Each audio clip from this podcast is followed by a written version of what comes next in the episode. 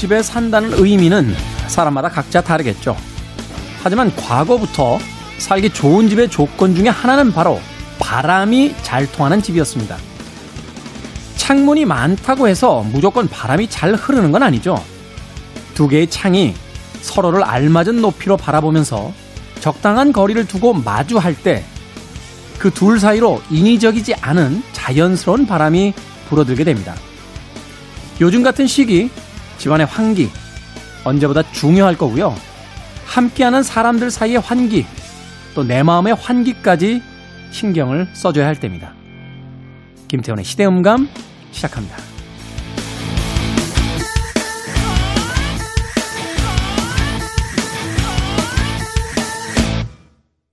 그래도 주말은 온다. 시대를 읽는 음악 감상의 시대음감 김태훈입니다. 예로부터 집을 얻을 때요. 일단 채광을 먼저 보고 나서 또 바람이 잘 통하나 이런 것들을 봤죠. 외국에 가면 남향이라는 개념이 거의 없어요. 어, 내 동양 사람들, 특히 우리나라 사람들 남향. 아마도 같은 아파트라도 남향이면은 몇 백만 원에서 몇 천만 원까지 가격이 올라가는 거로 알고 있습니다. 아마도 그 해가 사람에게 미치는 영향, 뭐 이런 것에 대해서 우리 조상 때부터 잘 알고 있었던 게 아닌가 하는 생각을 합니다. 그런가 하면 이제 바람, 집안의 환기가 잘 돼야 한다는 거. 그렇죠. 근데 대부분 앞뒤로 창이 적당한 높이로만 있으면 그 해가 한 중앙에 떠 있을 때만 빼고 앞쪽으로 기울거나 뒤쪽으로 기우면 앞뒤에 약간의 어떤 온도차 같은 것들이 나기 때문에 창문만 열어둬도 예, 환기가 잘 되는 그런 경우가 있습니다. 근데요, 한여름엔 아무리 열어도 안 되더라. 바람이 아예 없어. 열기만 푹푹 들어오고요. 심지어는 하, 그래도 바람이라도 좀 들어올래나 하고 창문을 열었더니 밑에 층에선 또 아저씨는 아주머님이랑 싸우셨는지 담배는 또 왜 그렇게 펴대치는지 담배 연기만 계속해서 올라와서 어쩔 수 없이 네. 작년에 제가 평생 에어컨 없이 살았는데 작년에 에어컨을 하나 샀습니다. 네. 근데 제 인생이 그래요. 샀더니 바로 기온 떨어지고 네. 가을입니다. 막 그렇게 되더라고요. 네. 어찌됐건 요즘은 집안의 단순한 공기의 순환을 위한 환기뿐만이 아니라 집에 머무는 시간이 많기 때문에 건강을 위한 환기도 좀 많이 필요하지 않나 하는 생각이 듭니다. 많은 식구들 또 사람들이 실내 공간에 모여 있다 보니까 공기가 좀 무거워질 수도 있고요.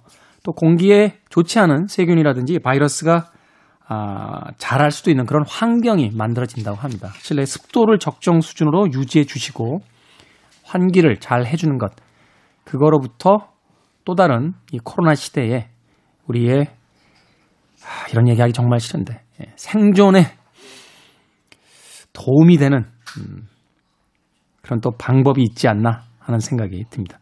이 코로나 시대가요 참 여러 가지 단어를 만들어냈어요. 코로나 angry, 코로나 블루, 코로나 이혼, 집안의 환기, 사람들 간의 환기, 내 안의 환기. 네. 없어지긴 없어지는 겁니까? 네?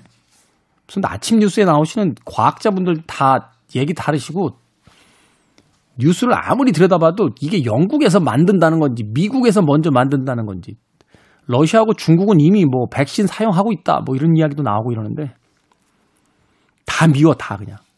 다 미워. 자기들 그냥 다 정치 속으로 만들었다 뭐 만들어진다 뭐 이런 얘기만 하고. 아무튼 가을쯤 일상이 끝난 우리나라에서의 그 치료제가 2상, 3상을 진행을 하면서 동시에 그 치료제를 이제 만들기 시작한다라고 그래요. 어, 그래서 허가가 떨어지면 바로 어, 맞을 수 있게 물론 그 실험이 성공했을 때의 이야기입니다. 실패하면 폐기 수순이 된다고 하니까 종교 가지신 분들, 뭐 종교가 없더라도 우리 열심히 좀 기도를 해야 되는 타이밍이 아닌가 싶습니다. 김태훈의 시대 음감, 시대 이슈들 새로운 시선과 음악으로 풀어봅니다. 토요일과 일요일 오후 2시 5분, 밤 10시 5분 하루 두 번 방송되고요. 팟캐스트로는 언제 어디서든 함께 하실 수 있습니다.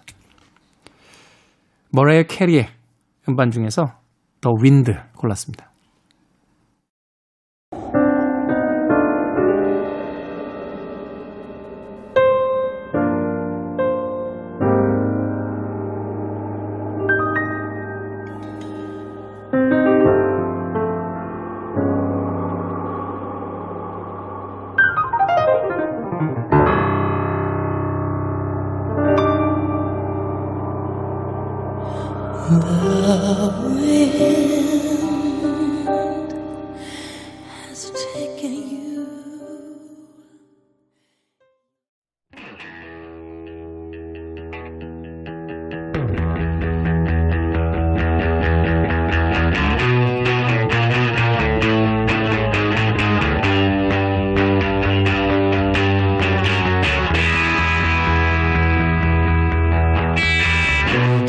(1807년에) 작곡된 베토벤의 교향곡 제5번 운명.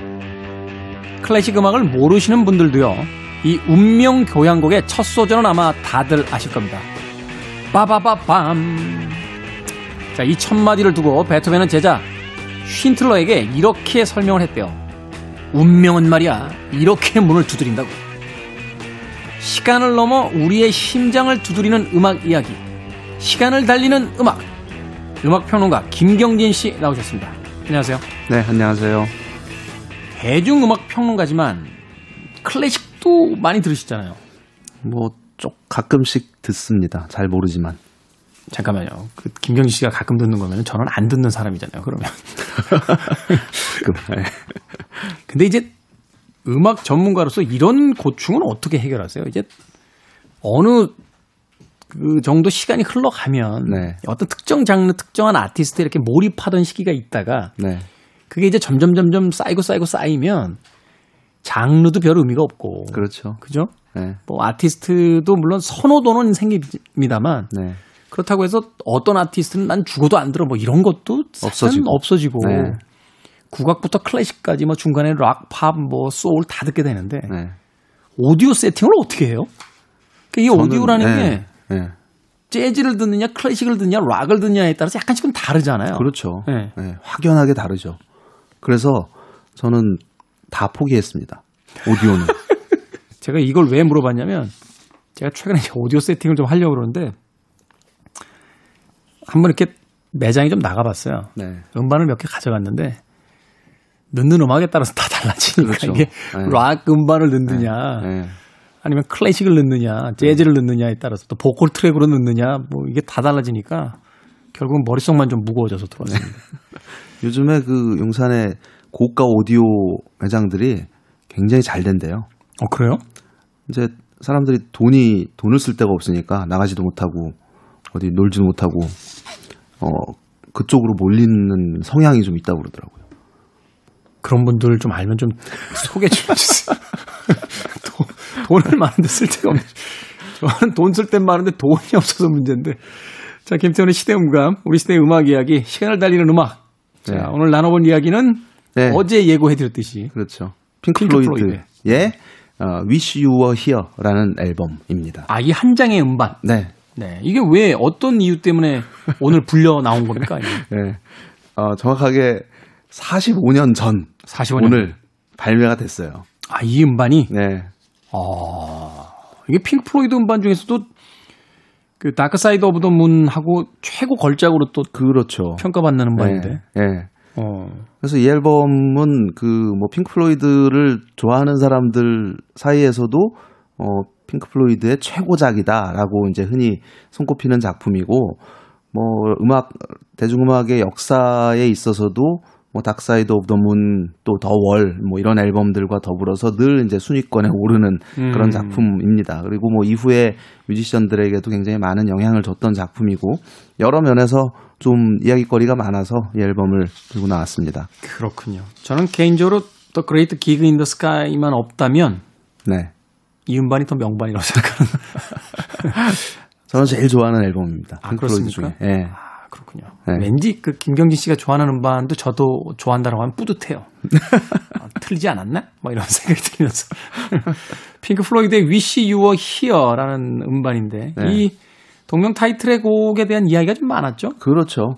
이, 이 지난 2005년에 Live Eight라는 행사가 열려 열린 적이 있습니다. 네, Live Eight. 예, 라이브 그- Aid와는 좀 다르죠. 그렇죠. Live Aid의 말하자면 좀이 두 번째 행사 같은 느낌이었는데 역시 이제 아프리카 난민을 돕기 위해서 밥 겔도프가 주최했던 행사고 G8 그 정상회담 하고 맞물려 가지고 이제 아. 펼쳐졌던 행사예요. 그래서 Live Eight라고. 예, 에잇, 그 여덟 개 도시에서 동시에 펼쳐졌는데 이때 이 런던 공연이 굉장히 화제가 됐었습니다. 왜냐하면 이 무대에 핑크 플로이드가 20몇 년 만에 처음으로 함께 네 명이 모여서 어, 무대를 펼쳤던 어, 펼쳤기 때문이었는데 이 행사를 주최한 밥 겔도프의 영향력이 있었겠군요. 그렇죠. 예. 예. 밥 겔도프가 예. 핑크 플로이드의 그 뮤직비디오에 출연을 했었죠. 그 뮤직비디오가 이제 The Wall 앨런 파커가 연출한 이 핑크 플로이드 The Wall이라는 영화의 영화. 주연을 맡았었죠. 네, 네. 예. 영화. 그래서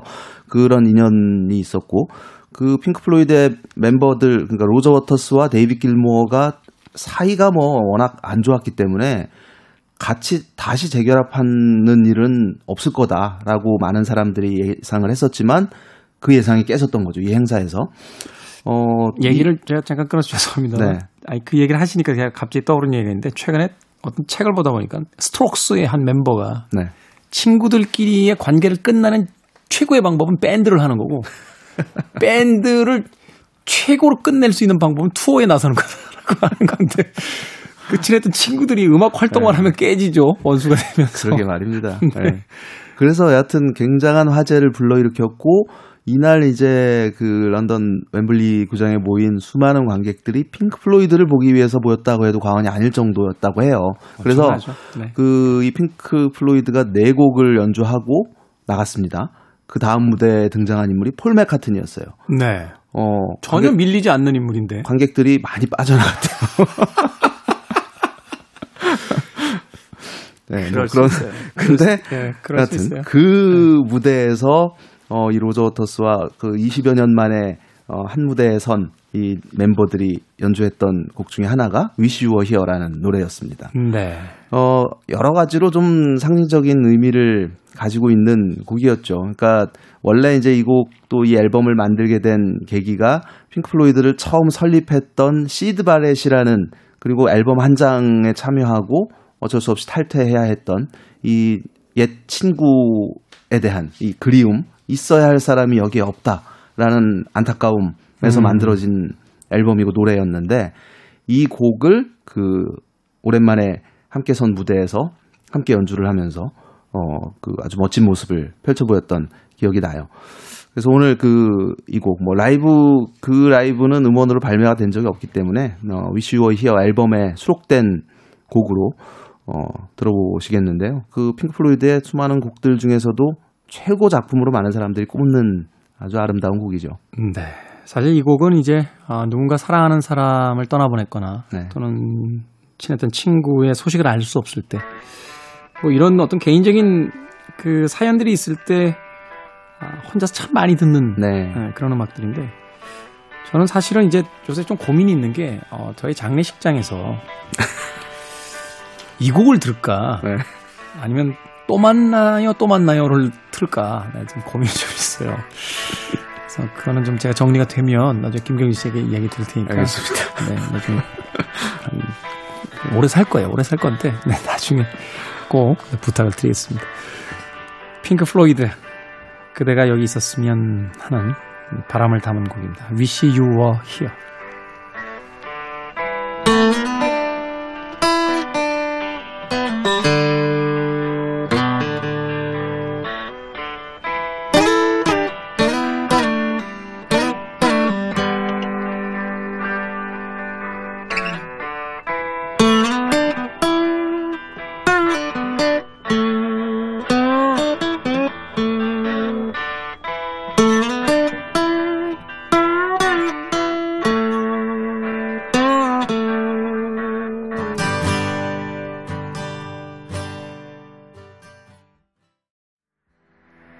핑크 플로이드의 Wish You Were Here 들으셨습니다.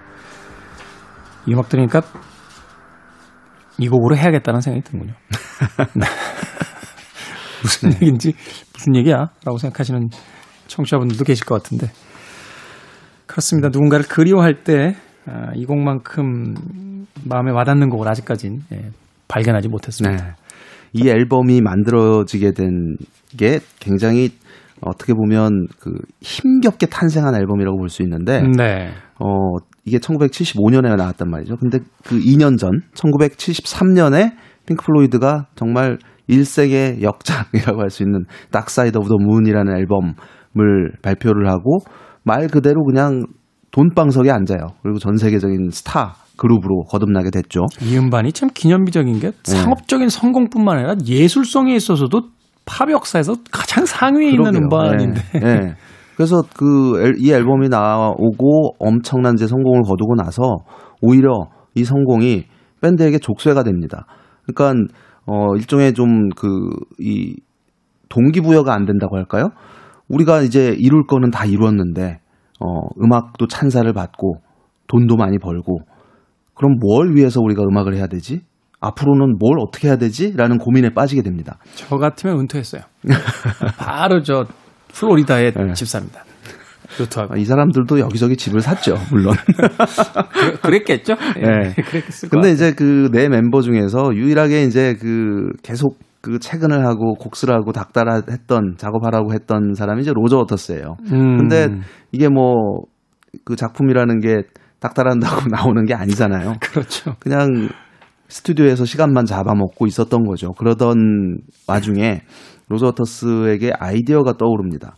어, 데이빗 길모어가 그 연주한 기타 리프를 듣고서 이제 이 아이디어를 떠올렸다고 해요. 그게 뭐냐면, 어, 이 밴드를 함께 결성을 했고, 초창기 밴드의 어떤 방향성에 큰 역할을 했던 시드 바렛이라는 인물이 떠오른 거예요. 네. 이 친구가 말 그대로 천재였는데, 왜 밴드를 나가서 지금은 소식도 알 수 없는 상황이 되었던가. 음.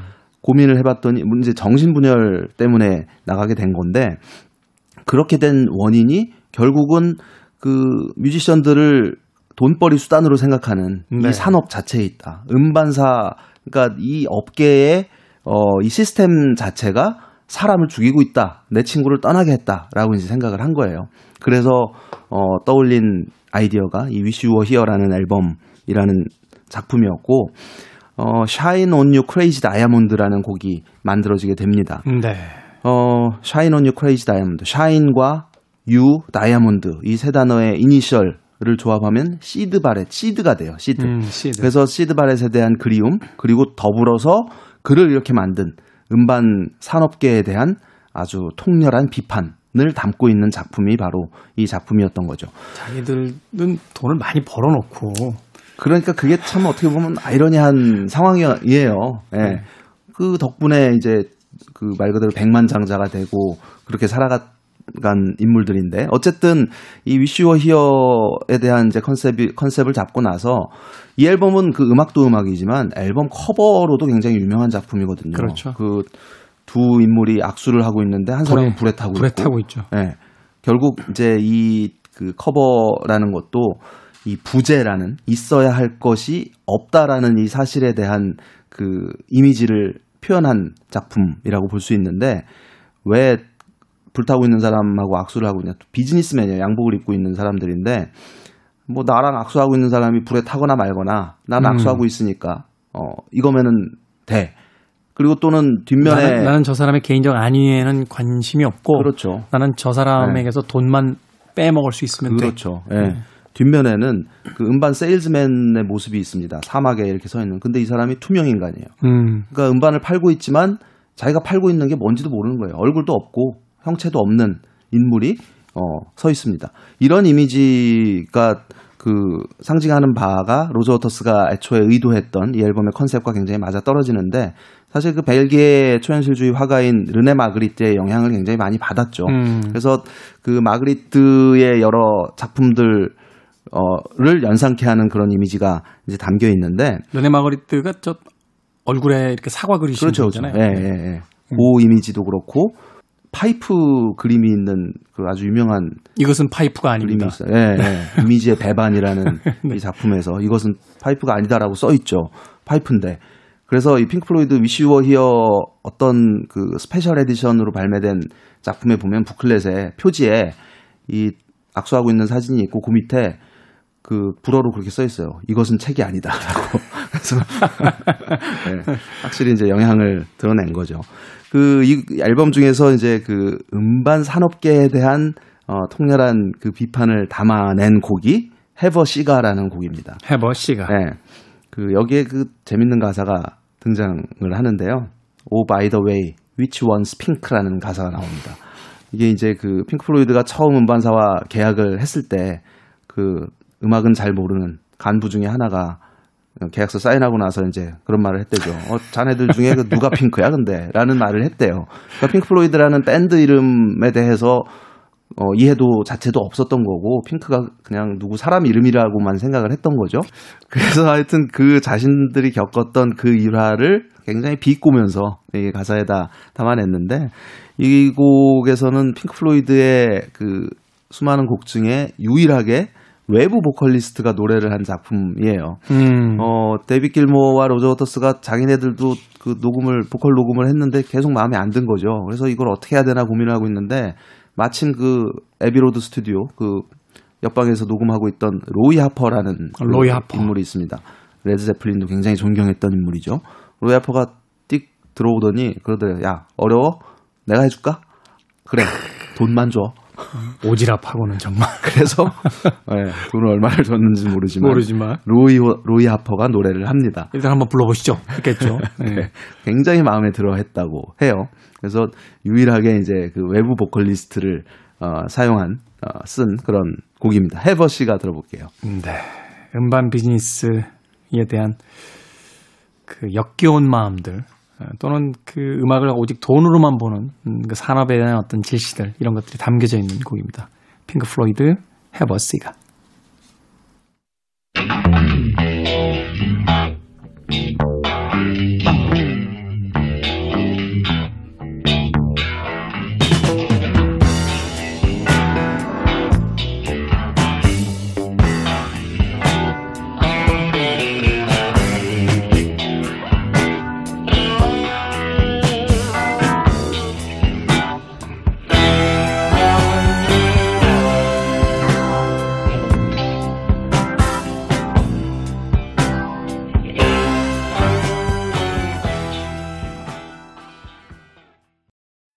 핑크 플로이드의 Wish You Were Here 음반 중에서 두 번째로 들었던 곡은 Have a Cigar. 네. 로이 하퍼 막 울부짖듯이 막 네. 하면서 막 사실 로저 워터스나 데이비 길모가 이런 톤의 목소리는 잘 안 나오죠. 아니죠. 약간 네. 좀 이게 샤우팅이 사실은 네. 저음 샤우팅도 굉장히 멋있긴 합니다만 역시 샤우팅은 이 high 음이 좀 나와줘야. 그러게요. 네. 그렇죠. 네. 음. 어쨌든 그 이런 곡들을 통해서 어 자신들이 이제 이야기하고자 하는 바를 명쾌하게 표출을 하는데 어 그 이 앨범 믹싱 작업을 이제 최종 믹싱 작업을 하는 동안 또 예상치 않은 상황이 스튜디오에서 펼쳐집니다. 그 샤인 온유 크레이지 다이아몬드라는 곡을 이제 믹싱을 하고 있는데 누군가 그 애비로드 스튜디오에 들어온 거예요. 모르는 사람이, 낯선 네. 사람이. 머리는 빡빡 밀었고, 눈썹까지 밀었고, 배는 불룩 나와가지고, 음. 이상한 아저씨가 들어온 거죠.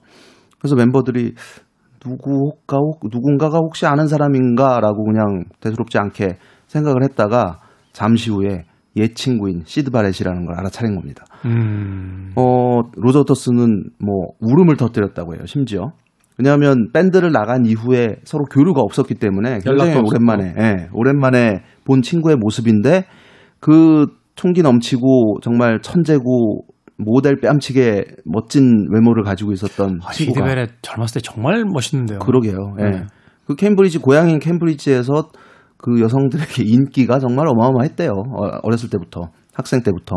제가 196번째로 다시 태어나면 젊을 때 시드 바렛으로 다시 한번 태어나고 싶어요. 근데 그랬던 친구가 어 저런 이상한 몸집은 불어나고 머리는 빡빡 깎고 이런 모습으로 그냥 들어온 거예요. 그래서 뭐 어떻게 지내 뭐 이런 얘기들 했을 거 아니에요. 그래서 너 왜 이렇게 살이 쪘니? 그랬더니 음. 냉장고에 돼지고기가 너무 많아서 그거 먹느라고 그랬어. 라는 대답을 했다고 합니다. 그러더니 미트로프 먹는다고. 네, 갑자기 그 그래 내가 어디서 연주하면 돼 기타 연주 어디서 하면 돼라고 어, 얘기를 했다는 거예요. 그러니까 여전히 어, 정신적으로 좀 문제가 있었던 않았던. 거죠. 예. 음. 그래서 그날의 이 멤버들이 시드 바렛을 평생 그 마지막으로 본 모습이 이제 그날의 모습이었다고 합니다. 이후에도 음. 뭐 어, 교류는 전혀 없었고 2006년에 이제 교류를 할 수가 없죠. 할 수가 없죠. 그렇죠. 네. 예. 그래서 2006년에 그가 이제 세상을 떠나기 전까지 본 마지막 모습이 공교롭게도 시드 바렛에 대한 그리움을 담은 앨범을 작업하는 중에 어, 보게 된 거예요. 그 아까 이제 앨범 커버 얘기도 이제 잠깐 했었지만 이게 이제 그 유명한 자켓을 발매할 때 새카만 비닐로 랩핑을 해가지고 발매를 합니다. 네. 그래서 어 레코드샵에서 이 앨범을 살 때는 앨범 커버가 뭔지 몰라요. 그리고 그냥 앞에 스티커 하나만 딱 붙어 있는 형태로 발매가 되는데 이게 그 이것도 아까 이제 이 이미지 자체가 르네 마그리트로부터 영향을 받았다고 했잖아요. 왜 굳이 멋지게 커버 디자인을 해놓고 그걸 안 보이게 까만 비닐로 음. 싸느냐라는 물음에 어, 이 크리스토프 자바체프라는 인물을 언급했다고 해요. 크리스토프 자바체프가 누구냐면 얼마 전에 몇 달 전에 돌아가셨는데 불가리아 출신의 소위 저 환경 미술가라고 이제 불려지는 음, 인물이죠. 네. 어, 바위가 막 이렇게 있는 그런 바닷가 해변을 천으로 뒤덮는 덮는다든지 도로를 덮고 또 건물을 덮고 이런 소위 포장 미술이라고 불리는 이런 그 퍼포먼스 예술을 했던 인물인데요. 여기에서 도 영감을 얻었다는 거죠. 아니 바다도 포장하고 자연도 포장하고 건물도 포장하는데 음반도 이렇게 포장하면 멋있을 거 아니냐. 그러니까 일종의 이 자체가 음반사에 대한 조롱이 담겨 있는 거죠. 음. 왜냐하면 어 니네가 멋있게 해달라고 해서 멋있게 만들었어. 하지만 이거 다 안 보이게 싸버렸어. 그러니까 그나마 스티커를 붙인 거는 어, 일종의 타협이었던 거죠. 찾아야 되니까 음반을. 그렇죠. 누구 건지는 알아야 되잖아요. 네. 그래서, 물론 이제 그 이전에도 이제 그런 음반사와의 일종의 그, 이, 커버 이미지와 관련된 갈등 같은 게 쭉 있어 왔어요. 핑크 플로이드는. 뭐 앨범 커버에 어, 밴드명도 없고 앨범 제목도 없고 뭐 이런 사례들이 많았었으니까. 소만 몇 마리 있고. 그렇죠. 네. 그래서 그 이런 그 기존 예술가들로부터 받은 영감, 영향 여기에 이제 자신들의 어떤 색채를 기가 막히게 절묘하게 녹여서 표출을 해낸. 그래서 그 여러 측면에서 단순히 음악 자체뿐만 아니라 이걸 둘러싸고 있는 외적 상황에 이르기까지 핑크 플로이드 답다라는 생각이 드는 굉장한 그 어떤 그 예술적 성과를 담은 그런 작품이라고 할 수 있는데 그렇죠. 그 생각해 보면 이런 거잖아요. 당신들 돈 내야 이 포장지 찢어서 앨범 볼 수 있어요. 그렇죠. 라고 하는 네. 아주 극단적인 상업성에 네. 네. 대한 일종의 네. 퍼포먼스 같은 네. 음, 그런 내용일 수 있겠네요. 네, 그렇습니다. 근데 참 아까도 말씀 나눴지만 참 아이러니한 게 그, 그 덕분에 이 사람들은 그 백만장자 돈방석에 앉을 수가 있었고 세계적인 스타로서 또 위대한 예술가로서 어, 대접을 받을 수가 있었던 거거든요. 근데 재밌는 게 어, 핑크 플로이드가 처음 결성했을 당시에 꿈이 뭐였냐면 딱 한 가지였어요. 우리가 음악해서 돈 많이 벌자. 근데 이거는 핑크 플로이드뿐만 아니라 수많은 뮤지션들의 꿈이기도 하죠. 뭐 그렇죠. 어떤 어. 우리가 아 나는 예술적으로 정말 멋진 작품을 남길 거야. 이런 그 사명감, 이런 그 목표를 가지고 작업을 하는 경우는 굉장히 드물어요, 사실은. 특히 이제 핑크 플로이드 같은 경우도 어, 시드 바렛이 나가고 나서 이 멤버들 적어도 이제 닥사이더 오더 문이 나오기까지 이 과정은 또 이 위시 오 히어도 마찬가지지만 이 과정은 끊임없는 고통의 연속이었던 거예요. 창작의 음. 고통. 어떻게 해야 되지? 어떻게 해야 될 줄 몰라서 정말 헤매다가 우연히 떠오른 어, 음악 또는 이것저것 해보다가 뭐 그냥 막말로 하자면 얻어 걸린 말하자면 뭐 이런 경우 아니 그래도 얻어 걸리다니요 핑크 플로이드인데 아니 그러니까 말하자면 근데 어 그럼에도 불구하고 이 사람들이 천재구나라고 생각할 수밖에 없는 게 결국 나온 결과물이 이렇잖아요. 그렇죠. 이게 네. 어떻게 그 우연으로 만들어진 음반이 그러니까요. 네. 한곡 정도는 우연으로 인해서 히트할 수 있어요. 그렇죠. 소위 우리가 one-hit wonder라고 하는데 네.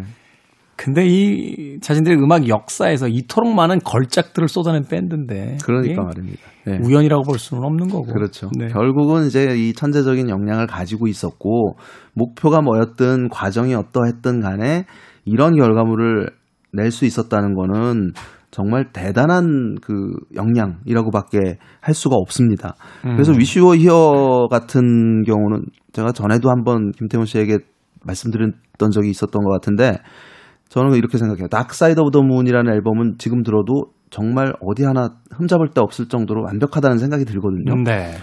와, 이게 어떻게 거의 50년 된 앨범이 이럴 수가 있지 싶을 정도로 너무 꽉 짜여진 네. 빈틈 하나 없는 자로 잰 듯한 네. 어, 그런 음반이라면 이 Wish You Were Here는 사이사이에 있는 어떤 거친 인간들의 목소리라든지 네. 또 톤도 일부러 막 그 아주 정제된 톤이 아닌 그렇죠. 거친 톤을 사용하려고 하는 부분들이라든지 그러니까 느낌이 뭐냐면 아, 온기가 있는 음반 같은 느낌이 들어요. 그렇습니다. Dark Side of the Moon은 너무 아름다운데 이렇게 손을 탁 잡으면 그 뱀파이어처럼 마치 체온이 없는 것 같은 그런 느낌이라면 이 Wish You Were Here는 말 그대로 어, 들으면 들을수록 그 내면의 온기가 이렇게 느껴지는 그렇습니다. 네. 음, 그런 곡인 것 같습니다. 여유로움과 어떤 자연스러운 매력이 담겨 있는 그런 앨범이거든요. 음, 그 이제 정점에 있는 작품이 Shine On You Crazy Diamond인데 이제 시드 바렛에 대한 그리움으로 인해서 탄생된 작품. 원래 9부작 26분짜리 곡입니다. 네. 근데 어 로저 워터스의 의견에 따라서 어 앨범의 첫 곡과 B면 끝곡으로 나누어서 이제 배치를 했죠. 그래서 파트 1부터 5 그리고 6부터 9 이렇게 두 파트로 나누 나누어서 수록을 했는데 핑크 플로이드 하면은 우리가 그 떠올리게 되는 어떤 사운드에 대한 이미지가 이 한 곡에 다 담겨 있다고 해도 과언이 아닙니다. 굉장히 네. 블루지한 데이비드 길모어의 기타 또 리차드 라이트의 다채로운 그 키보드 사운드 거기에 이제 좀 재즈적인 요소까지 색소폰 연주도 이제 포함이 돼 있고 로저 워터스의 아주 그 시니컬한 어 차가운 그런 보컬 어 그런 요소들이 담겨 있는 곡이죠. 음. 자, 핑크 플로이드 떠나간 친구를 그리워하며 만들었던 음반이 이 팝 역사상 가장 위대한 걸작이 됐습니다. 위시 유어 히어 중에서 마지막 곡 골라오신 Shine on You Crazy Diamond 파트 1부터 파트 5까지 몇 곡이나 들을 수 있을지 모르겠습니다만 감상해 보도록 하겠습니다. 이 곡 들으면서 김경진 평론가와 인사 나누겠습니다. 고맙습니다. 네, 고맙습니다. 저도 인사드려야 될 것 같습니다. 지금까지 시대음감의 김태훈이었습니다. 고맙습니다.